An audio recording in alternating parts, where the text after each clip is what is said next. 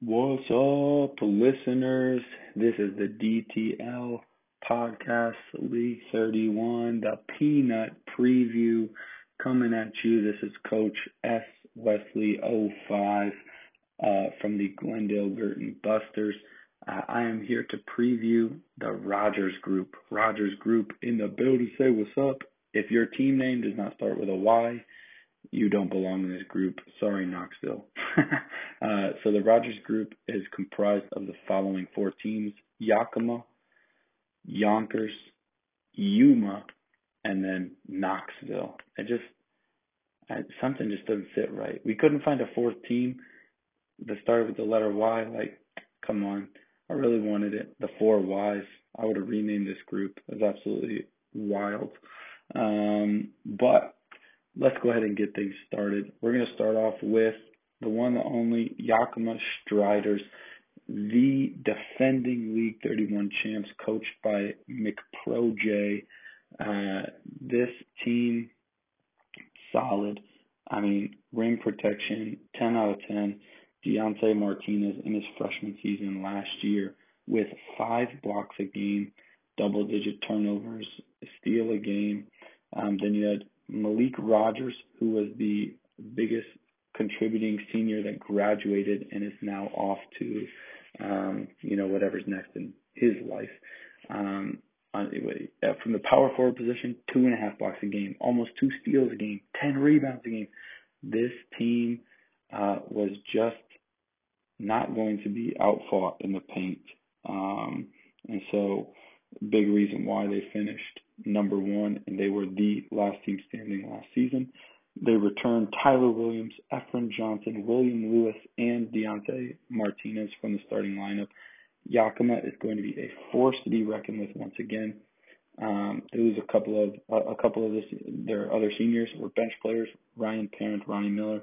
They bring in a so so they lost a class ranked seven, eight, super solid. They bring in a class ranked 166. Uh, excuse me. Uh, excuse me, excuse me. They bring in a class ranked 95, 118. Um, and so, from a MAGS numbers perspective, a massive downgrade. Um, but when you look at these guys they brought in, Derek Curry looks like he he definitely has the ability to fill one of those uh, bench positions, one of those guard spots. Um, he, he distributed basketball, played a little defense, very efficient shooting, 15 points a game. Um, so Derek Curry is definitely going to, to I think, be uh, a bench guy. He's not going to uproot either one of Tyler Williams or Efren Johnson, most likely, um, unless Coach McProJ sees something in scrimmages and practices that uh, that we're not privy to. But uh, I think all three of these guys are going to be guys that impact um, probably off the bench. Um, but it's gonna be it's gonna be a solid team. Yakima is still a force to be reckoned with, despite the downgrade in talent, seemingly according to you know mag numbers. Uh, we're gonna move on to. Oh, I will say this: last season, uh, Yakima blocked 11.8 shots a game, and they stole the ball 10.3 times a game that yeah, defense wins championships, man. Uh, congrats again to McPro J. Uh, that was cool. That was cool. Great defense. Um, their their margin of victory for the season on the number 42 hardest schedule was plus 19 and a half. Held teams to 60 points on average. That is that's wild. That's bonkers. Now we're moving on to Yonkers, the Yaks. Coach Helop 5, an NTT team last season, a first round exit. This team is losing both of their starting big men, Garrett Johnson and Bjorn Ballinger. Um, both of them, uh, Ballinger specifically, or, or, or in particular, um, great rim protector, great defense, four blocks a game, one and a half steals a game and distributed well from the center position. Ballinger is going to definitely be a big miss um, as this Yonkers team moves into season 34. Um, and and just in general, whenever size graduates, it's a little nerve wracking because most likely, if you want to bring in uh, impact guys that are big, you're you're hoping to break ties. So um, they graduated the 3019 class, and they bring in the 218 238. Um, so I'm sure Coach Helop a bit disappointed with signing day here a few days ago. This is a team that um, you know, from a defensive perspective, was pretty solid last season. And so more than likely that the the, the defensive side of of the Yaks game uh, is going to take a hit. There's some size on the bench that could come in and join the starting lineup. But as far as the freshman class that came in that, that is really poorly ranked, um, I've got to imagine most likely these are three walk-ons. The best shooter that just came uh, to the Yaks campus was a 48% shooter. Um, more than likely, we've got two NA guys and and one guy that that's just trying to find a home uh, on the bench uh, for the next four seasons.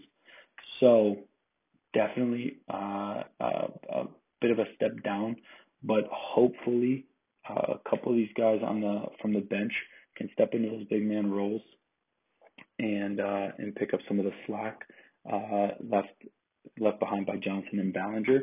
Um, and you know we shouldn't discount uh, the backcourt of Dawkins, Bland, and Everett are all returning. Dawkins and Bland for their senior seasons. They were efficient shooters. Um, they were guys that put up consistent scoring numbers. Uh, they took care of the basketball. Um, so you can't count this team out. This team could easily find itself back in the NTT they won conference five, or they won uh, conference five, and they won their their uh, tournament. So there's a team that could definitely find itself back in the NTT next season, but maybe not quite as strong of a squad overall, and definitely, definitely, definitely missing some height uh, now as well. So definitely some questions for Coach Helop, but not any reason to be entirely pessimistic by any means. Moving on to you, my favorite deputy. Um, I feel like this is definitely a Toy Story reference. This got to be a Toy Story reference, thousand percent. This is this is one of Woody's uh, sound bites when you pull a string. I'm gonna Google that when I'm done with this to make sure I don't sound like an idiot right now. But if I said that in a funny way and I was wrong, I just sound like an idiot, and that's okay. I don't know any of you guys anyways. Uh, so we've got a team here, Yuma graduated a 123 158 class and brought in the 221 234 class. So definite downgrade. Uh, the senior class that was leaving was uh, not great to begin with. All bench players, guys that didn't really contribute a ton to the squad. This was a PTT team last season. Their production was coming from their backcourt. Um, and so I would say this team is probably uh, Yuma is probably in for uh, a lot of a lot of real similar play um, coming up this season. Um, more than likely uh, destined for kind of middle of the road in Conference 32, as well as uh, you know a PTT um, appearance at the end of the season. Um, but hopefully, because uh, because all five starters from last season, with the exception of John Lawrence uh, Senior, that that is graduate is gone now, um, with the exception of Lawrence, uh, all five starters are returning. So you hope that that experience piece um, kind of pushes some of these guys to maybe take that next step. Um, so who knows? Maybe a squeak into the NTT somehow. Uh, you know, great conference play, maybe a conference tourney run, but it is going to take some exceptional play from a team that might be a little bit on the lower side in terms of, of talent or or what they've accomplished in the past. Um, uh, yeah, and we're going to move on to the last team here in this group, Knoxville Nightmares, sick name uh, coached by Threes Company. Um, this is a team that uh, was in the PTT last season, lost their conference tourney uh, championship game trying to squeak into the NTT there at the last second. They graduate a class ranked 140, 152 to bring in a class ranked 66, 93. So an improvement uh, in terms of what the mags and the uh, you know high school uh, experts say. They they uh, return all five starting players from last season, which is always a great sign. Um, and they they lose three guys that uh, you know played averaged a grand total of 20 minutes on the floor last season. Um, so really, this is more than likely going to be a massively impactful class that Knoxville and Coach Three's company brought in. Um, definitely gonna definitely gonna be three players that find themselves playing basketball this season for sure. Headlined by uh, Nicholas Laws, scored 19 points a game uh, in high school. Not the most efficient shooter, um, but perhaps that takes an uptick as you know maybe he moves to uh, different positions on the floor, um, as well as you know when he's not relied on for 17 shots a game. Um, and then you've got Brett Stevens um, and Terrence Castellan, Castellan, Castellan. Um, both are big men. Both averaged double doubles in high school. Castellan averaging over two and a half blocks a game. Both of those guys have the ability um, to to challenge for starting spots in this lineup, and uh, good chances that Knoxville is definitely um, finishing higher than fifth in their conference 18 this upcoming season. And uh, you know, since they were in the PTT last year, the obvious goal is to to make that next step and get get into the NTT squeak in somehow. Um, and this team definitely has a, a bit of a bright future over the next couple of seasons.